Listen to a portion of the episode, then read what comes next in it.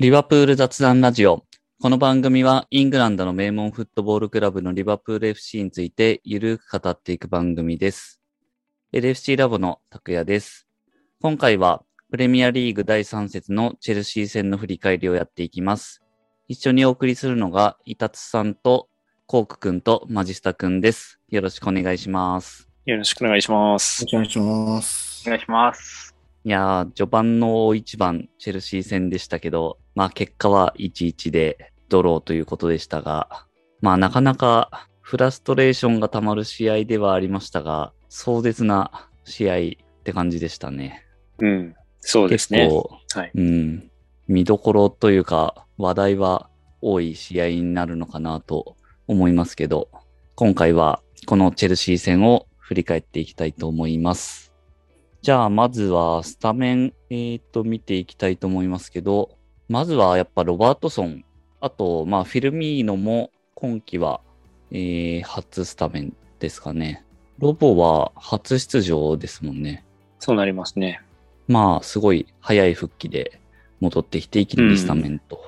あとは、あれですかね。まあ、やっぱエリオットをここでも使ってきたかっていう。うん。あの前3人と併用っていうのが面白かったですね。で、ヘンダーソンうん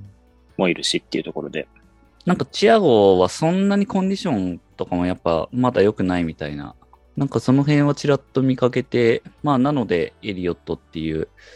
えー感じだったっぽいですけど、まあ、だいぶやっぱ信頼されてるし、まあ、それに応えるエリオットっていう感じで、すごい18歳だなと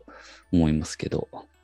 えーっと、マジスタはスタメン見てどういう印象でしたか？そうですね。えっと、まあ、ロバートソンが帰ってきたのが、えっと、まあ、嬉しかったことと、やっぱもうここでもエリオット使ってくるかっていうクロップの期待が滲み出てましたよね。うん。まあ、うっすねそれ以外、は、本当にもうベストメンバーを揃えてきたなっていう感じだったと思うんで、うん。まあ、エリオットが一番の嬉しいサプライズでしたね。うん。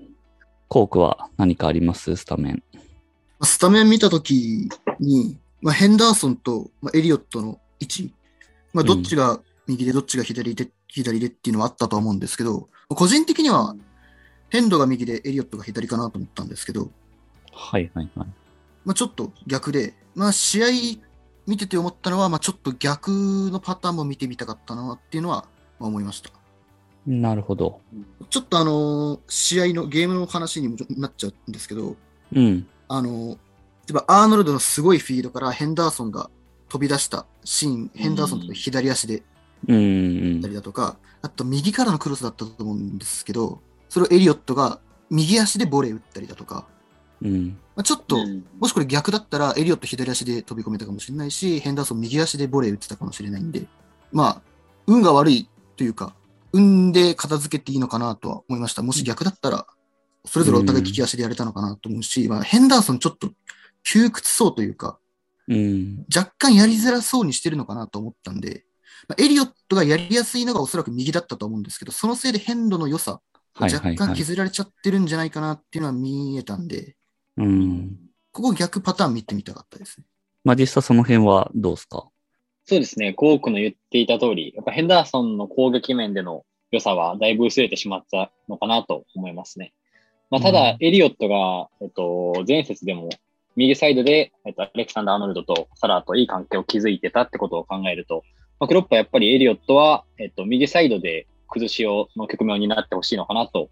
いう意味で、まあ、エリオット右で使ったと思うんで、まあ、このあたりは、今後、まあ、変動とエリオットを両方使うってなった時に、エリオットをどうす、どっちで使うのかっていうのは、まあ、注目ですね。クロップがどうするかは。そうですね。確かに前節はエリオット右で結構いい連携してうんましたが、左はケータでしたもんね、その時は。そうですね。ケイタは割と左でマネと、ねまあ、いい関係を築けてましたもんね。ファビーニョがいなかったから、ヘンドはまあアンカーやってたんですよね。前節は。うんうん、その辺がまあやっぱ違ってて、確かにコークが言ってたように、左の変動はちょっとやりにくそうな感じは僕も見てて感じましたね。じゃあまあ、えっ、と、そんな、もう入ってますが、試合の話に行きますが、結構まあ、スリリングな展開というか、激しい攻防が序盤から繰り広げられてたなっていう印象でしたけど、だいぶ早い段階からシュートも多かったですよね。4分の時点でエリオットが結構ミドル目う狙って積極性は見えましたよね。はいはいはい。あの、ひ横にちょっとそれちゃったやつ。うんう。うんん。うんあれは熱かったな。めっちゃ血圧上がりました。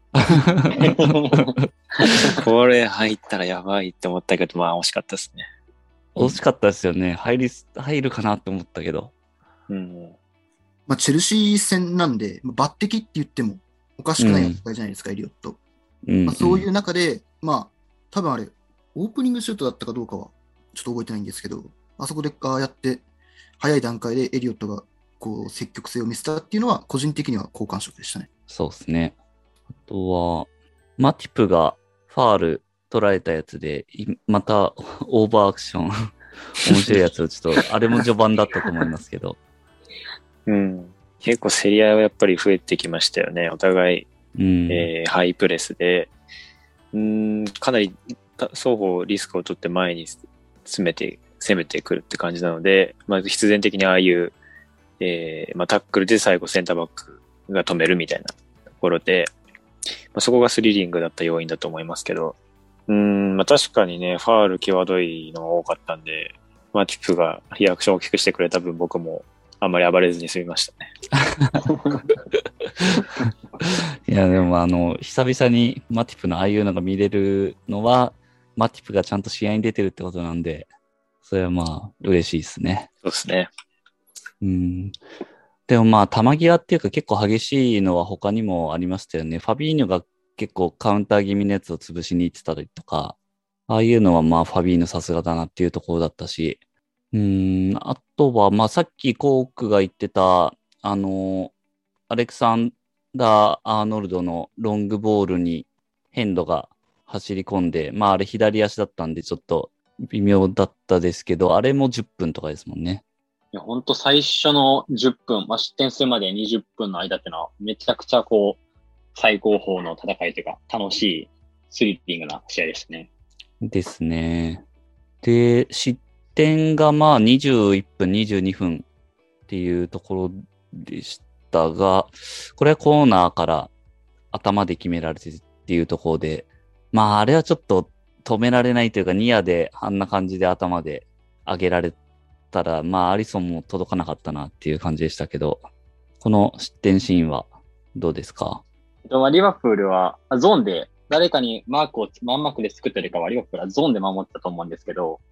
まあその中で、えっと、ハフェルツ、ハバーツがニアに来た中、えっと、の、まあロバートソンが多分一番近くにいたと思うんで、まあロバートソンのエリアだったのかなと思うんですけど、まあ、最初からいなかったハバーツが急に来て、それをロバートさんが、まあ、プレスに行くっていうのはなかなか難しかったと思うんで、まあ仕方ない失点だったかなと思いますね。コークはどうですか？まあ、ちょっと防ぎようなかったかなと思いますね。あそこに入られちゃって、でかつ、ボールも良かったし、ハバーツのヘディングもあれ、相当難易度高いとは思うんですけど、うん。あの位置にあそこまで綺麗に放物線描いてやられちゃったら、ちょっとどうしようもなかったのかなと思うんで、うん、あそこに入られた時点で勝負あったなっていう、そうですね。まあちょっとそうですね。しょうがないかなって感じですね。さすがのアリソン求められなかったですね、あれは。まあでも、一達さん、あの、先制点取りたかったけど取られちゃったわけですけど、そっからまあ、リバプールとしては、まあ、割とその後もチャンスはありましたよね、前半。そうですね。まあやっぱりアンフィールドの後押しっていうのもあって、うん、勢いに乗れてましたし、で、チェルシーも結構1点取って引きこもるわけじゃなくて、えー、まあ高い位置からのプレスは続けてるし、まあちゃん、まだ点は取りたい、取れるっていう自信を持ってプレーしてた分、あの、リバプールはプレーできるような、えー、スペースは空いてたので、まあ同じような展開が続いていくような流れではあったかなと思います。まあ若干こう、えっ、と、ウィングバックの、チェルシーのウィングバックの裏のスペースが使いづらくなっていたようには感じましたけれど。そうですね。その後もサラーとマネでチャンス作ったりとか、そういうシーンもありましたね。うん、うんマネ、序盤はすごくよく感じましたね、僕は。うん。あのハイプレスがハイプレスでほぼ奪え奪ったりクリアに繋がってたりしてたし、ドリブルも最初の方が突破できてたので、うん。うん、ちょっとそこがだんだん展開に結びつかなくなっていったのが苦しかったかなと思いましたね。うん。前半は本当体が切れてるというか、良かった気がしますけどね。あとはあれか、42分にフィルミーノが、まあなんかハムストリングっていう話が出てますけど、まあ、えっ、と、負傷交代で、この時点でもうジョタが入るという交代がありましたね。うん、これはなんかちょっと誤算だったというか、まあ痛い交代だったと思いますけど、うん、ジョタが入ったと。その直前で、あの、カンテが怪我して、ああ、そうそうそうう。そう。あの、うん。あ、カンテ下がる、下がってくれたら嬉しいなとか。いや、うん。そう、そうなんですよ。こっちなのってなりましたね。確かに、今それすごい思い出した。まあ、ボビーをこの試合、スタメンで使ってきたわけですけど、まあ結果的には、なんかそれが裏目に出ちゃったのかなっていう感じなんですかね。うん。うん。まあ、クロップが一節二節とこう、だいぶフィルミーノを大切に使ってきて、まあ、チェルシー戦にだいぶコンディションを仕上げてきてたと思うんで、まあ、その中でフィルミーノが途中で使えなくなったっていうのは、クロップとしてはだいぶ痛かったでしょうね。特にこう、チェルシーが守備が硬いっていうのはもう前々から分かっていて、まあ、その崩しのキーマンとしてフィルミーノを考えていたと思うんで、もう最後、終盤にチェルシーが固めてきたときに、フィルミーノとジョタを両方とも使えてたらな、4人がいたらなっていう終盤のもどかしさがありましたね。うん、確かに。まあ、ここはちょっと、後々含めてのターニングポイントになったかもしれないっていうシーンでしたね。で、えーと、前半の最後ですね。これは、まあ、ジョタが仕掛けてコーナーを取って、そこから、まあ、いろいろわちゃわちゃあって、最終的には、まあ、ハンド、レッドカード、PK。で、えー、サラが決めて追いつくというシーンでしたが、ここはいろいろありましたね。えっ、と、ハンド、VAR でハンドっていう場面についてですけど、これは皆さんどういう印象でした？うん。PK もらえればいいなと思った思ってましたけど、まあ、やはり、ドグソっていうルールで、レッドも必ずセットという判定だったということですよね。しかも、アンソニー・テイラーのは判断がもうすごく早かったので、早かったですね。基準の中では明確なっていうことですよね。うん。まあ、リプレイも出てましたけど、結構腕を前に振ってる感じなんですよね。うん。まあそこがハンドっていうところになったと思うんですけど、で、それがまああの場面だと得点機会の決定機阻止っていうことなので、レッド。うん。そういう理解で合ってますよね。そうですね。えっと、ベンさんとかツイートされてましたけど、うんまああのルールがないと、まあ、ワールドカップのスアレスじゃないですけど、故意に、えー手でボールを止めて、でもイエローで済むっていうになると、それがまあ応募しちゃうんで、レッドになってるということですね。そうですね。ちょっと厳しく感じますけど、確かにルールがないとそういうことになっちゃうというのもあるので、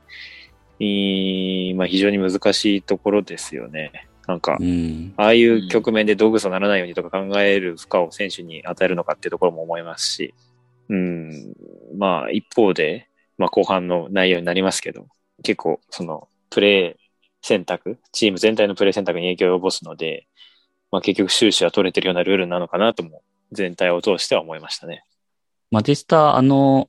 まあ、マジスタプレイ経験もすごくあると思うんですけど、ああいう場面は結構手がとっさに出ちゃうもんなんですかね？そうだと思いますね。なんか本当にこう、まあ、わざとゴールを手で守るみたいな、まあ、シーンはあんまりはないと思うんですけど、やっぱりこう、リス・ジェームズみたいに、もう、あと数ミリで手動かしたらゴール守れるってなったら、動かしちゃうかもしれないですね。でも、ああいう感じで守ってて、まあ、そのとっさに手があの出ちゃうことも含めて、そうなるとディフェンダーとしては、やっぱ後ろに手組んでないともう、ハンドの危険性が常にあるっていう感じになっちゃいますよね。うーん、そうですね。まあ、結構、腕組むタイプのディフェンダーと組まないタイプといると思うんですけど、まあ、組んでた方が安全ではありますよね。まあ、組んでるディフェンダー増えたなっていう印象はありますけど、うんうん。まあやっぱその辺のリスクからすると、そうなるんだろうなって感じですけど、ただ、だいぶプレーはしにくいですよね、後ろに組んでると。そうですね。シンプルに走りづらいですよね。後ろに組むと。うん。ですよね。うん。うん。まあでも、リース・ジェームズのやつは、もともと横腹とかに当たってたやつがうん。手の間に来たって感じだったと思うんで、もしあの手がなかったら横腹に当たったまま入ってたと思うんで、まあどちらにしても入ってたか、ハンドしちゃってたかのどっちかだったかなって思いますね。そうですね。うん。そ、の、自分の体に当たった跳ね返りが手に当たるのって、ディフェンダーの場合は、その必ずしもハンドになるわけじゃないってうんいううん。ことだったと思うんですけど、まあ多分今回は、その当たった後も、こう、手が前に、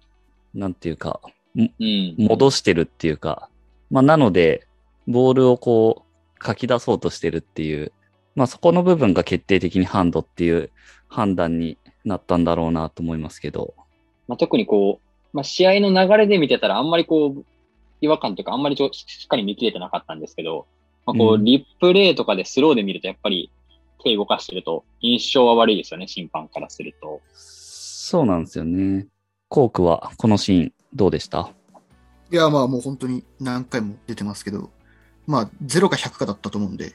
まあ、確かに故意ではないと思うし、レッドが厳しいっていう意見もまあもっともだし、これ逆にこっちがやられた側だったらやるせない気持ちだっただろうなと思うんですけど、う。。うんまあこういうルールなんでというか、そうですね。そうですね。まあ、妥当だったかなとは思います。うん。なんかこっちの選手、マネとかも、なんか仕方ないよみたいな感じの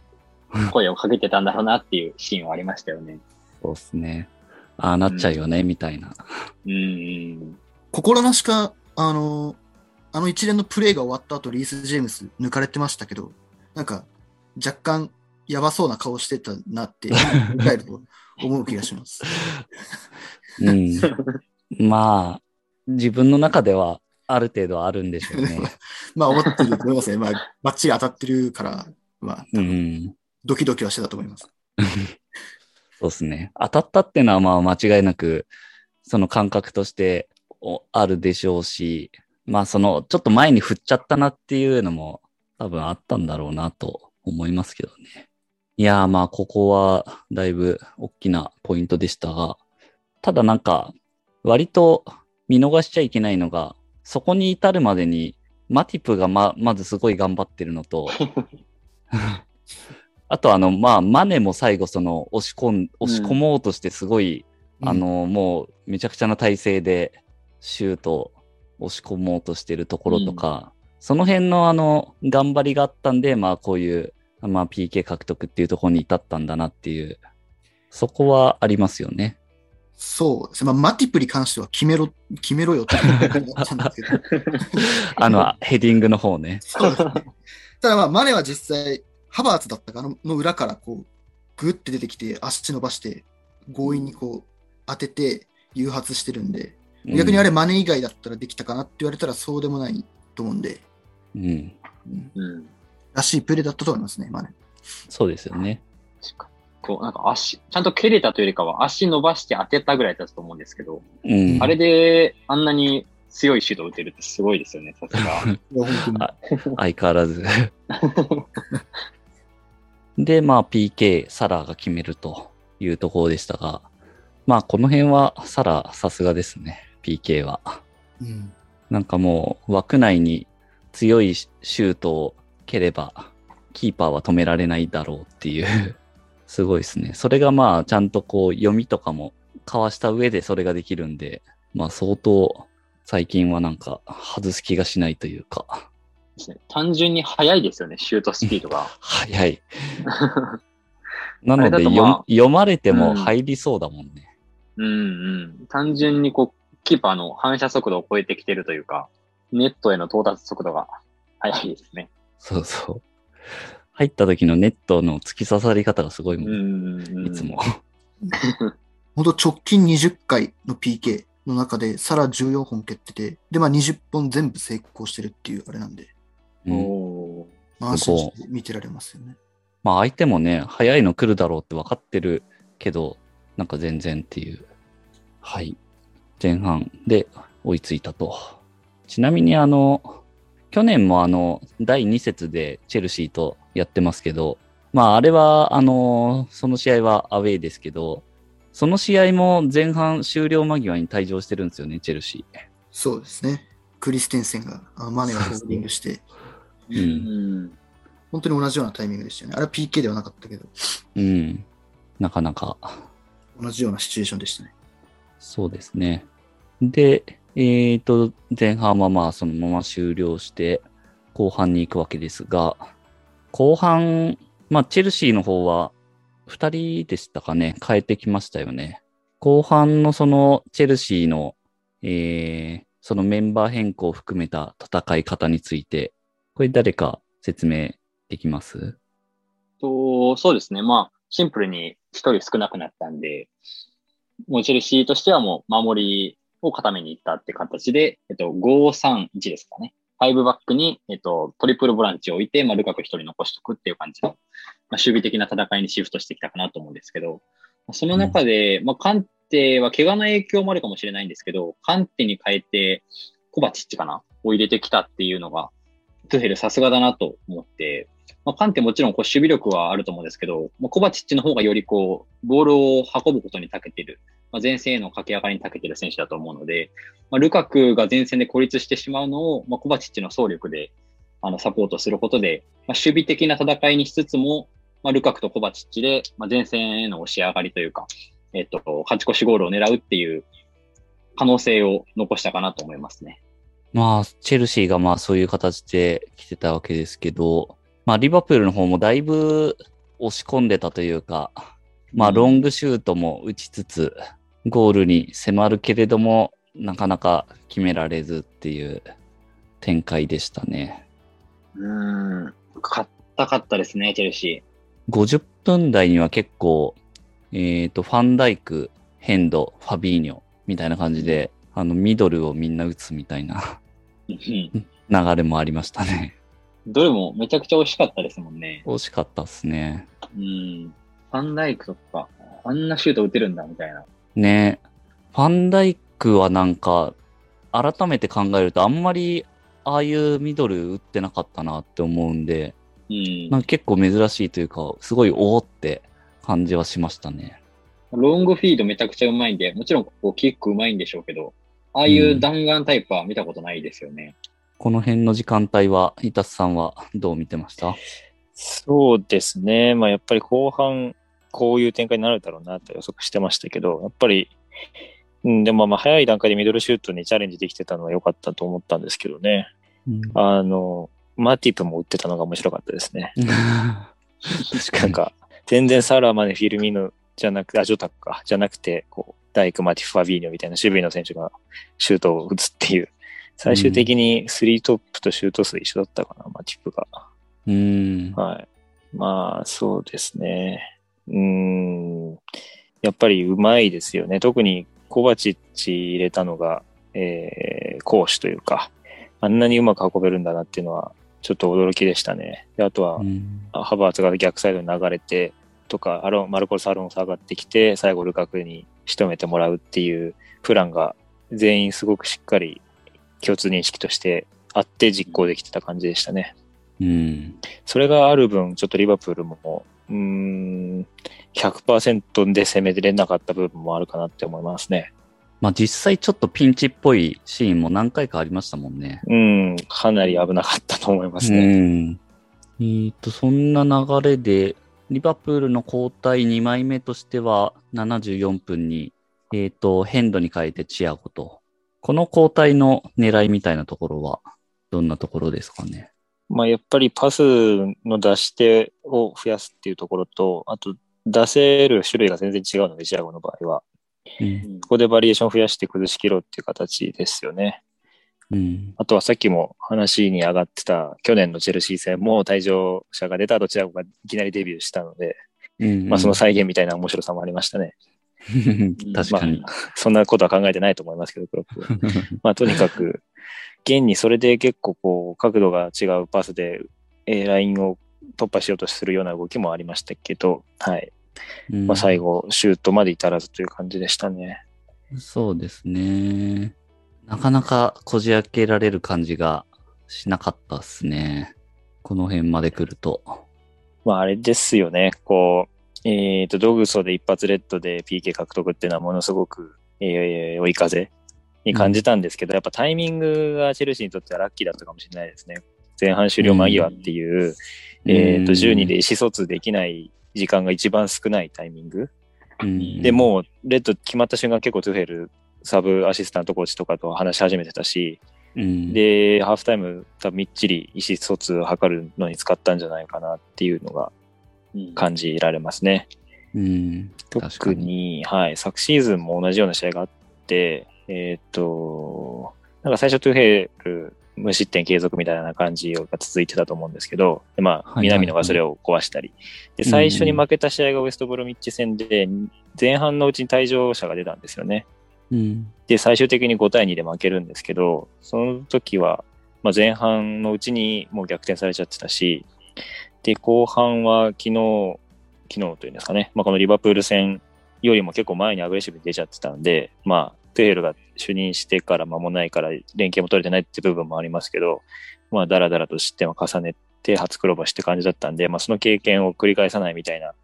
えーこともトゥヘルにあったから、まあ、よりこう、なんていうんですかね、色気を出さずにまず守備だっていうことに取り組みやすかった部分はあったかもしれないですね。まあもう、10人になったんで、チェルシーとしては1-1っていう結果は、まあまあっていう感じだとは思いますけど、まあしっかりそこを達成したっていう感じですよね。うん。結構、えー、力強いハイタッチしてましたもんね、トゥヘルは。ディフェンダーの選手たちと。確かにうん確かに。まあ試合後、なんかエンジンみたいなの組んでましたし、やりきったみたいな感じで、チェルシーの選手たち。なるほど。まあ、そうでしょうね、チェルシーの選手からすれば。ーうん、結構アンフィールドで10人で無失点っていうのはうん。ミッションインパッシブルじゃないですけど、かなりの難易度に高いね、結果ですよね。そうですね。チェルシーからしてみたら、ほぼ勝ちに等しい引き分けって感じだと思います。うん。う。うんんまあ、チェルシーとしては、やりたいことは全部できましたので、しっかりと、まあ、持ち味の守りの硬さを披露して、うんかつこう、チェルシーって、こう、プレス回避がめちゃくちゃうまいっていうのが、ずっと注目されているチームで、まあ、ペップとかもチェルシーのプレス回避っていうのはなかなか危惧しているそうなんですけど、リバプールってこう、まあ、プレスに長けたチーム、プレスが多分、プレミアでまあ、トップレベルにうまいチームだと思うんですけど、まあ、そのプレスを、まあ、何度となくかいくぐって、まあプレスがめちゃくちゃうまいリバプール対プレス回避がめちゃくちゃ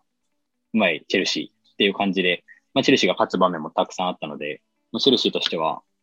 上々の試合でしたよね。あとまあ試合の方でいくと、最後の最後、86分に、えっ、と、3枚目の交代カードとして、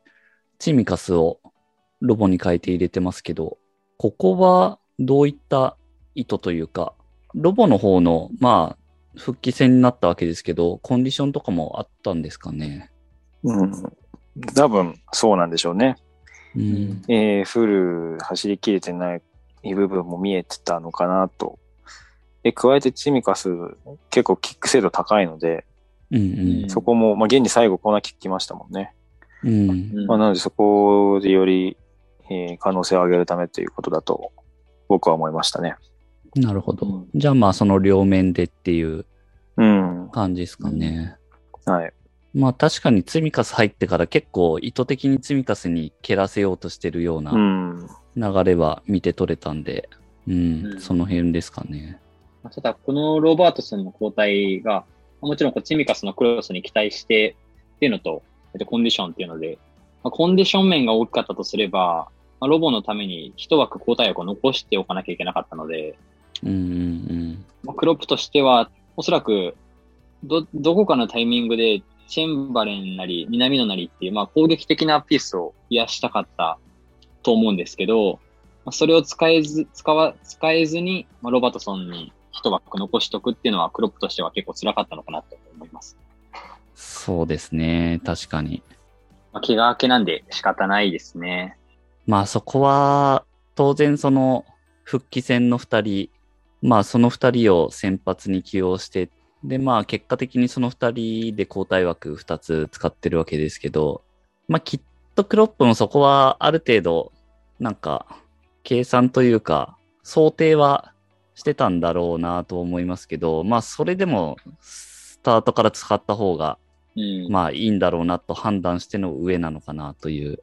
感じですけど、まあただ、あんまりね、こういう展開になるっていうのもうん。想像できるかっていう感じではあるんで、まああとボビーについてもちょっと早すぎたかなっていうところだと思いますし、その辺はなかなか難しいところでしたね。まあ、もちろんベストな交代ばかりいつもあるわけじゃないですけど、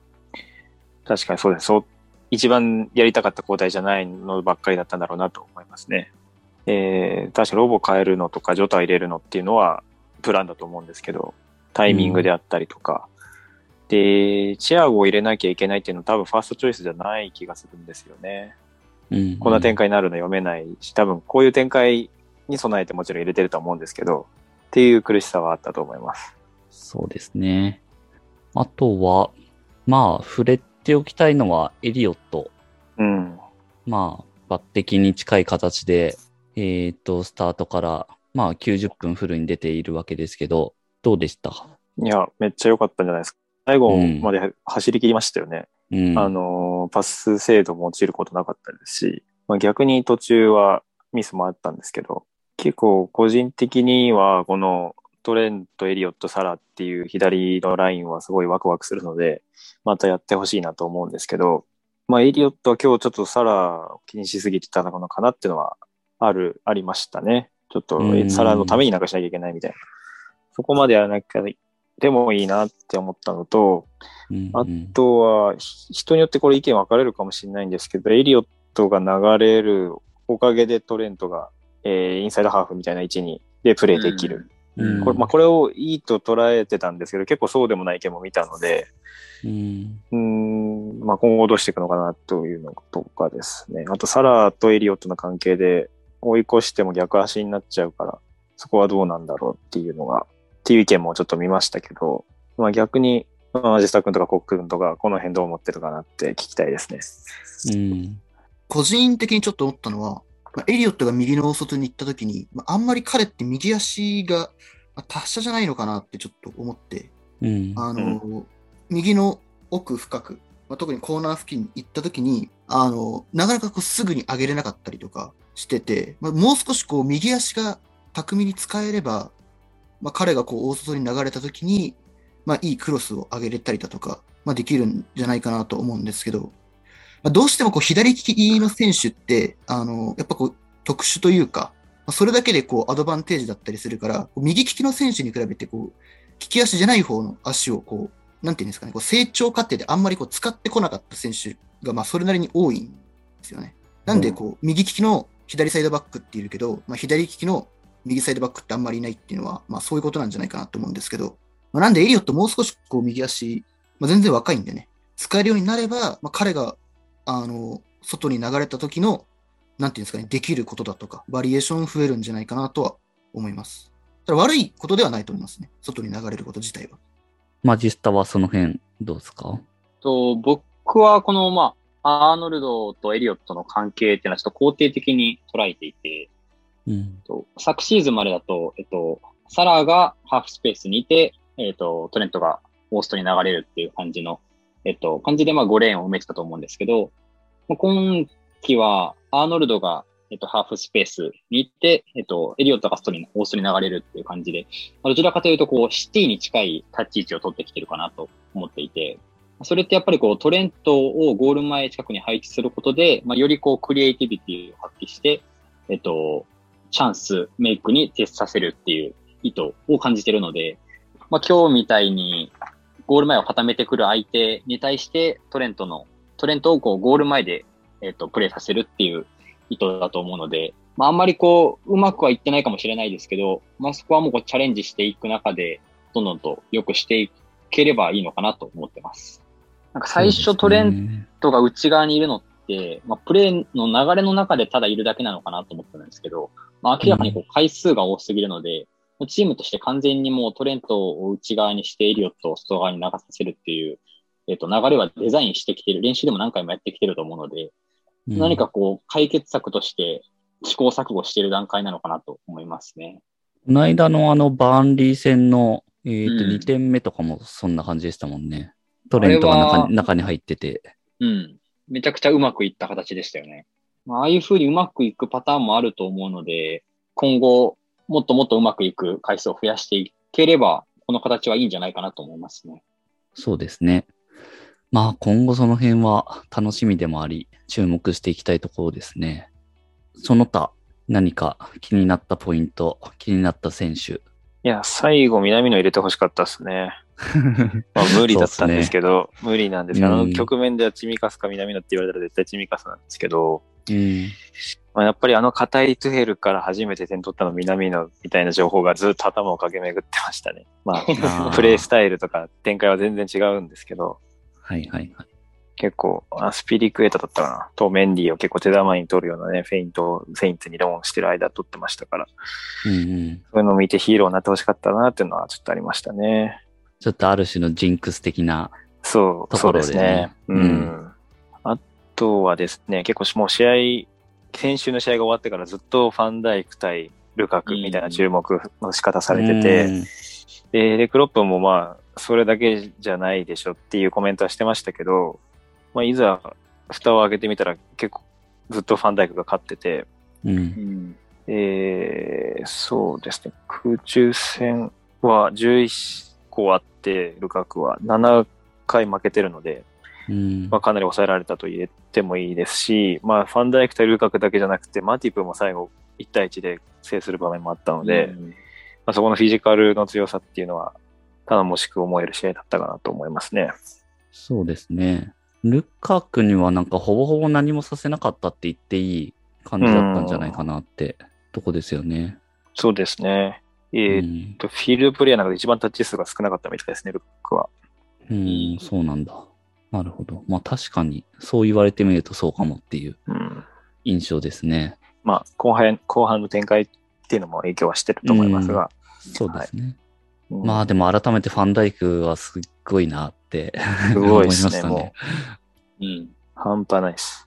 あと、結果し、結果自体については僕はあまり悲観はしてないですね。うん。あの、前半の流れはどっちに転ぶかわからない中で、どっちかというと、個人的にはチェルシー優勢に感じちゃったので、うん。ああいうのが90分続いてたらどうなってたかわかんないなっていうのは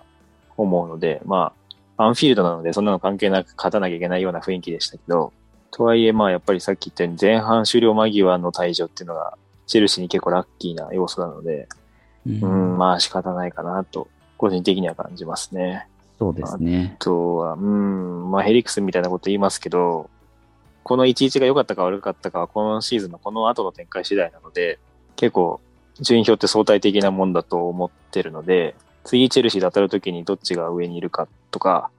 あとここまでたった3試合しかしてないので、その2試合は2勝してるわけなので、まあベストの、えーペースで来てるわけですよね。うん。まあ、クロップも同じようなこと言ってましたけど、あの、うん、3試合で2勝1分けっていうのは悪くない、えースタートなので、まあ、この後、これを良しとできるかどうかは自分たちにかかってるかなと思います。コークマジスタはほ他何かあります？そうですね。チェルシーがなかなかこう鋭いカウンターを仕掛けてきて、多分あれってまあプレミアリーグの中でもトップレベルの攻撃を仕掛けて仕掛けてきたと思うんですけど、まあそれをやっぱりしっかり跳ね返すファンダイク、マティップ、やっぱアリソンが一本すごいのを止めてたと思うんですけど、やっぱこうリバプールの守備の強さっていうのも出したっていう意味では、まあいい収穫も見られましたよね。うん。あと、もう一点いいですか？すいません。はい。あの、前回のラジオ、前々回かな。ボランチの回で、カンテがすごく良くて、チェルシー人材方だから来てくんないかなみたいなこと言いましたけど、カンテやっぱりものすごくて、今日、この試合の前半、うんあの、インターセプトするだけじゃなくて、そのままカウンターに直結するようなパスを何度も繰り返してたので、で、やっぱチェルシーの、まあ、守備的な戦いをするときの要になってるなって非常に感じたので、まあやっぱりカンテすごいなっていうのと、これだと来て手放してくれなさそうだなというふうに 感じました。強奪はできなそうですね。はい。トークは全体通して何か。全体通して。個人的にはまあ、さっきあの、チェルシーが勝ちに等しい引き分けうん。だって言ったんで、まあ、逆にリバプールからしてみたら、まあ負けに等しい引き分けなのかなとは思いますね。うんまあ、なんていうんですかね。確かに10人になって守るぞっていうモードになったチェルシーを崩すのは至難の技っていうのももっともなんですけど、まあ、されど、まあ、あれだけマイナーフィールドだって言ったって、まあ、必勝を掲げてたって言ってもいいんで、うんまあ勝ってなかったのはやっぱ痛恨っていうか、仕方ないで済ませていいとは、まあ、あんまりちょっと思わないというか、まあう、ん一応去年はスタンフォードブリッジのゲームで、まあ、同じようなシチュエーションで、なんだかんだ勝ってるわけですから、ちゃんと。うんまあランパードからトゥヘルに変わって強くなったのは間違いないですけど、まあ、リバプール側の視点で見ると、まあチェルシーのまあ日進月歩の、なんていうんですか、成長というか、それについていけてないというか、追い抜かれちゃったのかなっていう印象もなくはないんで、まあ、それに、そういう相手を崩せないっていう問題は、まあずっと抱えてるし、根深い問題だと思うんで、まあ、なんとか、かんとか、改善していけたらいいんじゃないかなとは思います。そうですいねいいんじゃないかなというか、まあ、してほしいです。まあ、その辺は、クロップはじめ、フロントメンバーに期待って感じですね。うん。もう本当に補強でどうにかなるのかっていう問題だっていうのは、まあ結構言ってる人いますけど、実際、なんだかんだそれはその通りなんじゃないかなって思いますね。うんあれをじゃあ崩せるような選手ってどれだけいるのかって話だし、連れてこれるのかっていう話なんで、もううん。あと何日しか、うん、ないわけだから、だから、なんていうんですかね、それは不可能だし、仮に連れてこれたとしても、まあ、言い方悪いけど、使う側の問題でもあると思うんで、なんで本当に、まあもう、ここまで来てしまったら多分もう、既存戦力でやっていくしかないと思うから、うん。まあ、なんかこう、見つけてほしいですね。あとは、あの、開幕戦の時かな、コークが言ってた、あの、 DAZN の、えーあはい。P、PC で見た時かな、メンバーであの、ツミカスとか、はいはいはいはい。あの、ローマ字でっていうことはあったと思いますけど、あの、この試合からちゃんとカタカナになってます。あ、なってました。よかったです。自分で言っといて自分で確認してなかった。あ、よかったね、です。それをね、伝えておこうと思って。いや、わざわざありがとう。よかったよかった。そんなとこですかね、チェルシー戦は。まあ、なんかこう、この、えっと収録って、えっと、昨夜1時半から3時半まで試合があった翌日に、翌日のお昼にしてますけど、皆さんこう、寝寝不足なのか、あの、試合展開が悔しいからなのか、ちょっとテンションは低めですよね。そうっすね。ちょっともっと元気を出してやらないと。試合の結果にテンションが左右されるという。いや、もう完全に4人とも左右されてそうな感じですね。そうっすね。まあ僕もそんなに伊田さんと一緒で悲観はしてないと思ってはいるんですけど、まあ悔しいはもちろん悔しいですけど、うん。うんまあどっちかっていうと、まあ本当に先制もされてるし、負ける可能性も十分あったなって思う試合なので、